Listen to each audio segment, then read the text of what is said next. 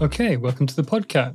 Two things I want to cover today are the retirement advice review and pension transfers. Uh, but first, some some news items I wanted to touch on. In case anyone hasn't been paying attention, it looks like things are about to kick off in the pensions policy space. The summer recess is coming. And that means it's time for hard-working civil servants to clear their desks before heading off for a short but well earned two months sunning themselves on the polluted sands of this increasingly overcrowded island we like to call home. Actually, on which point I would draw your attention to the excellent work of demographer Stephen J. Shaw, writer of Birth Gap, Childless World, who makes the point it isn't overpopulation we need to worry about, despite appearances to the contrary just now. In fact, contrary to the apocalyptic fears of climate catastrophists, it is the declining birth rate coupled with increasing longevity, which will lead first to an aging population, followed by uh, an abruptly shrinking population, um, with the only region of the world bucking this trend being sub Saharan Africa. And good luck to them. So, all of this will have profound implications in due course for healthcare, taxation, pensions, house prices, and the sale of adult nappies.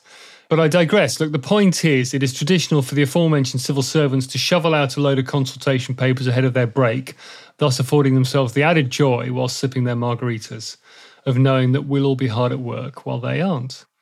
So, from the DWP, we're expecting to see papers on small pots consolidation, on value for money in occupational pensions, collective defined contribution schemes, that's multi employer CDC decumulation from occupational DC schemes, and perhaps something on illiquid investments too. We're also expecting to get the draft legislation for the abolition of the lifetime allowance, which is good news. And meanwhile, it looks increasingly likely the Chancellor is going to drop an announcement on illiquid investments for pension schemes. And tied into all of this is going to be something explosive on scheme consolidation, so the rumours go.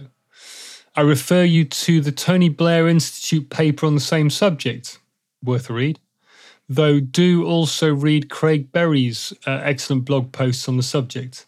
I'll put links to both of those in the show notes in case anyone fancies doing a bit of homework ahead of the Chancellor's announcement. Our friends over at the PLSA are fighting a bit of rearguard action on all this, arguing there are plenty of solutions that don't involve mass redundancies across the pensions industry, but I don't think anyone's listening. The Overton window seems to be firmly centred on aggressive consolidation, with Jeremy Hunt and Rachel Reeves vying to outbid each other. If the rumours are to be believed, and some at least seem to have credible provenance, we are in for a busy summer.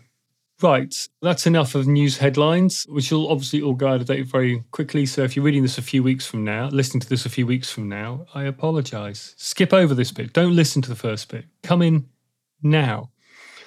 I want to talk a bit about the FCA's retirement advice review, which has dropped through the letterboxes of financial advisors in recent weeks. It's big 61 pages, 86 questions, many with detailed data points involved, though some are, to be fair, simple yes no questions. Sending this out only a few weeks ahead of consumer duty with a tight deadline is evidence someone at the FCA has a sense of humour.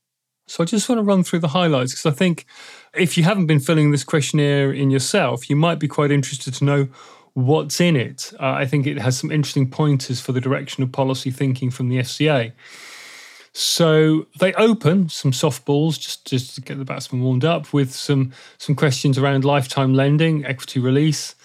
Uh, they don't ask many questions around that, but I think they are potentially quite significant. They ask whether lifetime lending is considered separately from traditional decumulation products and services, or do advisors cover them all in one go?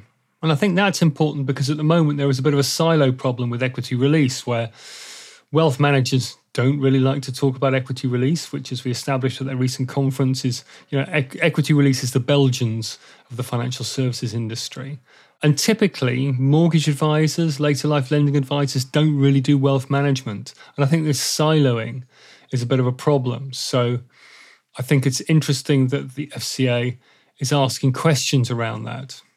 They ask questions about target markets and how they're reviewed, whether minimum client values are applied, and whether incentives for potential clients are offered, things like cashbacks. They also ask questions about non target market, are there minimum values you'll tolerate as an advisor? Do you deal with inexperienced investors? They ask about how vulnerable customers are identified, both initially and on an ongoing basis in decumulation. And I think that's kind of interesting because some recent consumer duty output from the FCA showed that quite a lot of financial advisors apparently are just not too worried about vulnerable customers. And I would tentatively suggest they probably should be, because as is pointed out, anyone can become vulnerable at any time. And if you don't have policies in place as an advisor to deal with that, you're probably going to get pulled up by the FCA on it. They ask for minimum, mean, and maximum fund values for decumulation business, and the same for advice fees, both upfront and ongoing service charges. They task for total firm revenue on decumulation. They ask for turnover on both a transactional and an holistic and an automated advice basis. They ask for frequency of reviews and what gets included in the reviews. And all this sort of stuff, I think, is the kind of questioning that's leading them towards forming some kind of regulatory view on what good looks like in all this kind of space. Maybe I'm being optimistic. On platforms, they ask for total assets under administration arising from decumulation, whether you've got your own platform, how many platforms are available for your advisors to choose from for decumulation, total assets across top three platforms have platforms been chosen specifically to meet the needs of decumulation customers? And what are the reasons for choosing them? Things like cost, service, functionality, research tools, financial strength, advisor remuneration. I think that might be a trick question. They ask of frequency of platform reviews and when did you last change your platforms and why you changed platforms last time round.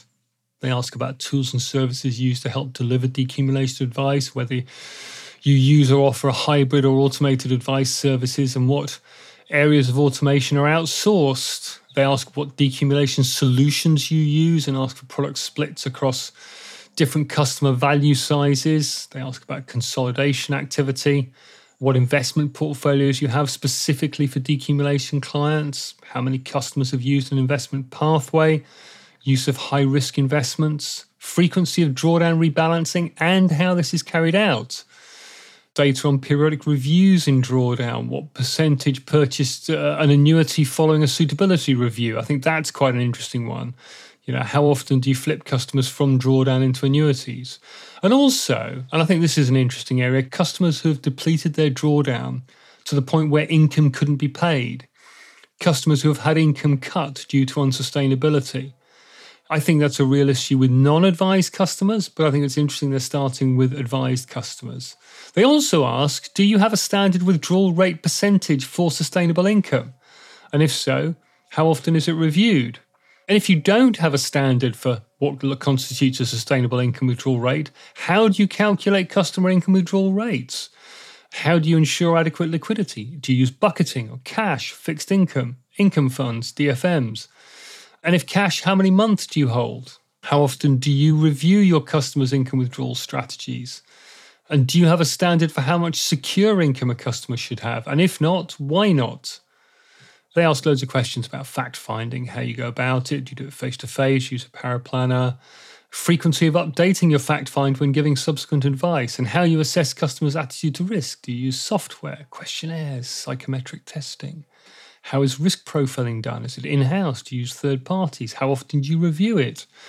Is there a separate process for calculating capacity for loss?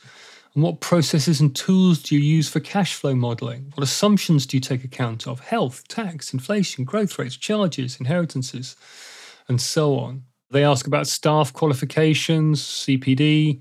What bonuses do you pay to your staff? And I like this, what criteria have you used for SaaS advisor bonuses, including assets under administration, sales, but also persistency, complaints, customer outcomes, advisor conduct, and so on.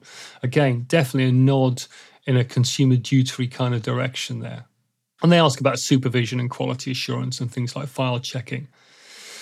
So, like with all this stuff, I guess my fairly predictable observation would be that if you, as an advisor business, don't have good answers to all these kind of questions, now might be a good moment to think about them and given where consumer duty is taking us, I don't think product manufacturers are off the hook either. But look, what we haven't seen, and what I think we really should see, is some thorough qualitative research on non advised consumer decision making at the point of decumulation and subsequently, because lots of people. They might take some pension wise guidance. Only a small percentage of people are actually taking regulated financial advice, and a lot of people aren't taking either. No one seems to have really dug into this, even eight years after pension freedom. For all the people who aren't being told what to do by a financial advisor, what decision making processes are they going through? How are they making a decision about what products to buy, how to review them, what income withdrawal rates to pursue? Because, as I never tire of pointing out, for all drawdown pot sizes up to a quarter of a million pounds, the commonest income withdrawal rate is over 8% a year. And that doesn't look sustainable to me. So, how are people making those decisions? I think it's appalling that eight years after pension freedom, there doesn't appear to have been any research into what's actually going on in consumers' minds through all of this, what problems might be backing up further down the line as people run down their pots of money. And that doesn't typically come from people who've taken financial advice. It's the non advised customers who are the problem here. So, anyway, I don't know long how, how long the FCA is going to take to review all the returns they're getting from financial advisors from these questionnaires. But in the meantime, what with all this going on in consumer duty, it does seem like a good moment for advisory businesses just to make sure all their compliance processes are fully match fit. And if you're a manufacturer, you might be thinking about what kind of communications you're sending out to your customers as well. Okay, that's that. I want to talk a bit about pension transfers because a few days ago we had the DWP's review of the pension transfer regulations, which were first published in 2021. Now, look, we've got two problems here pulling in opposite directions, and I'm not sure how well we're dealing with either of them. On the one hand, we have pension scams in all their manifold unpleasantness, and on the other, the need to deliver good customer service and generally to execute client instructions in a timely and efficient manner. And there was a tension between the two. So the starting point on these transfer regs was a consultation back in 2016, which led to three kind of headline policies. There was a ban on pensions cold calling. There was a limit on the statutory right to transfer to some occupational pension schemes and making it harder for fraudsters to open up pension schemes.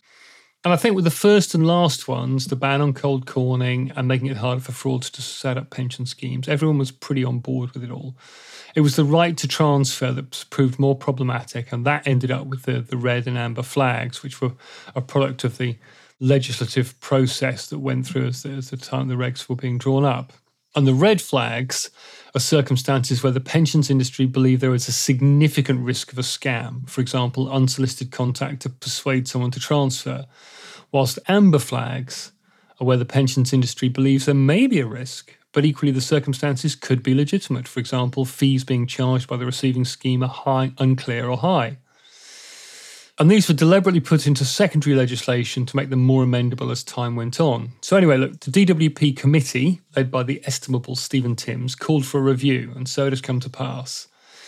And the review was based on three principles Are the regulations effective? Are there any unintended consequences of this legislation?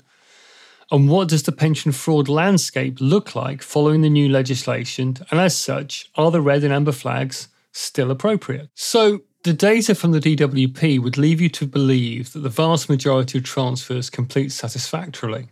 For example, they say a transfer is complete when it either has gone ahead or isn't going to go ahead, which seems to me a curious definition of a complete pension transfer and will probably cause the heads to explode around some of the pension consolidator providers.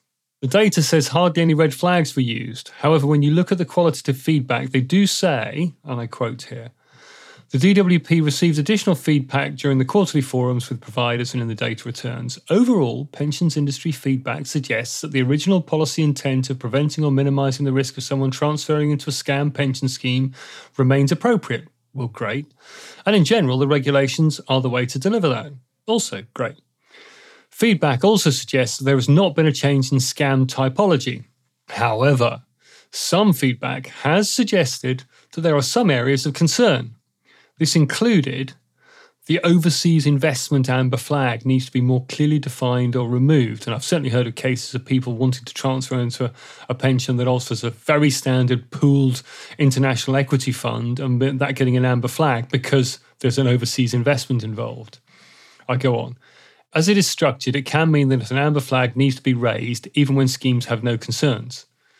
The incentives flag is incorrectly blocking transfers due to the different interpretation of the flag by some providers.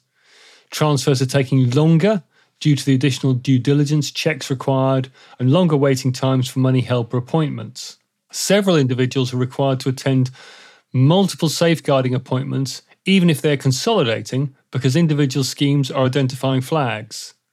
And evidence requirements for an employment link can be excessive on pension members. The DWP considered the potential detriment to the member incurred from a delay in their pension transfer as acceptable if it prevents them making an irreversible decision of losing their life savings from a scam or unsuitable high risk investment product. And I don't think any of us would disagree these are laudable aims. However, we take things too far, or we certainly can do anyway.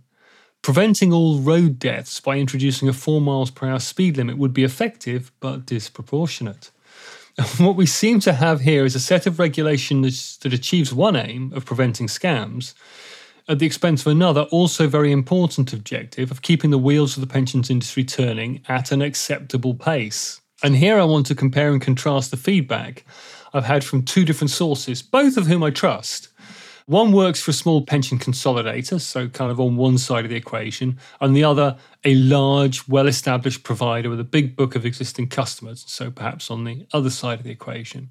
Now, that incumbent scheme would argue they have a duty to protect customers not just from fraud, but also from making ill judged or ill informed decisions. And clearly, many customers are seduced by cute marketing, a honey trap, so to speak, and haven't considered things like charge capped default funds, trustee oversight, suitability of investment choices, and so on. Undoubtedly, this is a legitimate concern. Indeed, there is evidence to that effect. Equally, in some cases, customers are making informed decisions and are being balked by providers who are throwing logs on the tracks. And this is what I hear from the pension consolidators. Transfers to occupational pension schemes are covered under Condition 1, defined in the regulations in 2021. It's the transfers to contract based pensions covered under Condition 2 that seem to be causing the problems. They do require providers to interrogate customers to ascertain whether a red or amber flag might apply. In the vast majority of cases, there is no flag. Often, even if there is an amber flag, it doesn't mean it's a scam. But this process of checking is so slow and bureaucratic, in a lot of cases, the customer just gives up, which, by the way, apparently the DWP defines as a complete transfer. There is no central safe list of providers that would allow a ceding scheme to quickly and easily check that the receiving scheme X is indeed a legitimate and appropriate provider for someone to be transferring to, because no one is willing to take responsibility for it in case they get it wrong. So all providers maintain an unofficial internal safe list. They just aren't at all helpful about how they use or apply it. In many cases, it appears they are deliberately making the process of checking with the customer slow enough to cause the transfers to fail. So, our friends over at Star, which was set up as a, as a not for profit cross industry initiative initially to try and standardize and speed up the transfer process, and still does excellent work in that space, they've created a system to track and monitor the performance of providers dealing with transfers, which Origo also kind of does, but Star goes into more detail, goes deeper, looking at the stages of transfers, examining the performance of the different counterparties involved, and provides accreditation of firms that have agreed to sign up to specific SLAs. So, all that seems to me like a really good thing. The bit that seems to be missing is some kind of standardized process for consumers to go through. At present, the list of questions sent to them by providers or the forcing them into a phone call it can be pretty brutal. I saw one example where a provider sent 38 questions out to a customer to answer before they'll allow that customer to move their own money to a different provider. And it, you know, these are not simple questions either. This is the kind of stuff that will cause people just to throw their hands in the air and walk away. So I think there should be some kind of simple comparison process. And providers have got to get better at recognizing competitors who are legitimate market participants.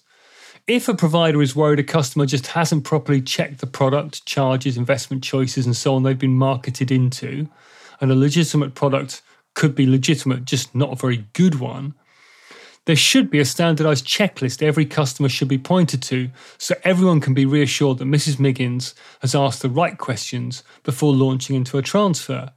And could it be done simply and quickly? And years ago, along with some fellow conspirators, we managed to force retirement wake up packs down from dozens of pages to a simple one page pension passport wake up pack.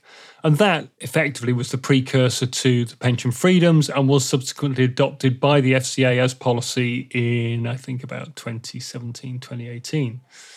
It seems something similar is needed here. Between PSIG and PASA, STAR, not to mention TISA, the ABI, and the PLSA, it shouldn't be this hard to prevent scams and also avoid making a misery of the lives of ordinary customers who are just trying to exercise some control and involvement over their retirement savings. And actually, perhaps part of the problem is the old People's Front of Judea problem. There's just too many voices involved here. But whatever the reason, it's clearly not working very well at the moment. It sort of works, but also is at the same time a bit of a sort of cluster foobar. Mind you, if the whole pension provision consolidation juggernaut really does leave the station in a short period of time, this could all be moot anyway. I'm going to leave it there. Thanks for listening. As always, do please leave comments, rude if you want to, but preferably constructive. Like, subscribe, tell your friends. Thanks for listening. I hope you enjoyed this conversation. If you did, then do please consider leaving a positive review and maybe even subscribing for future episodes. The sound engineer was Ross Burns. Thank you for listening.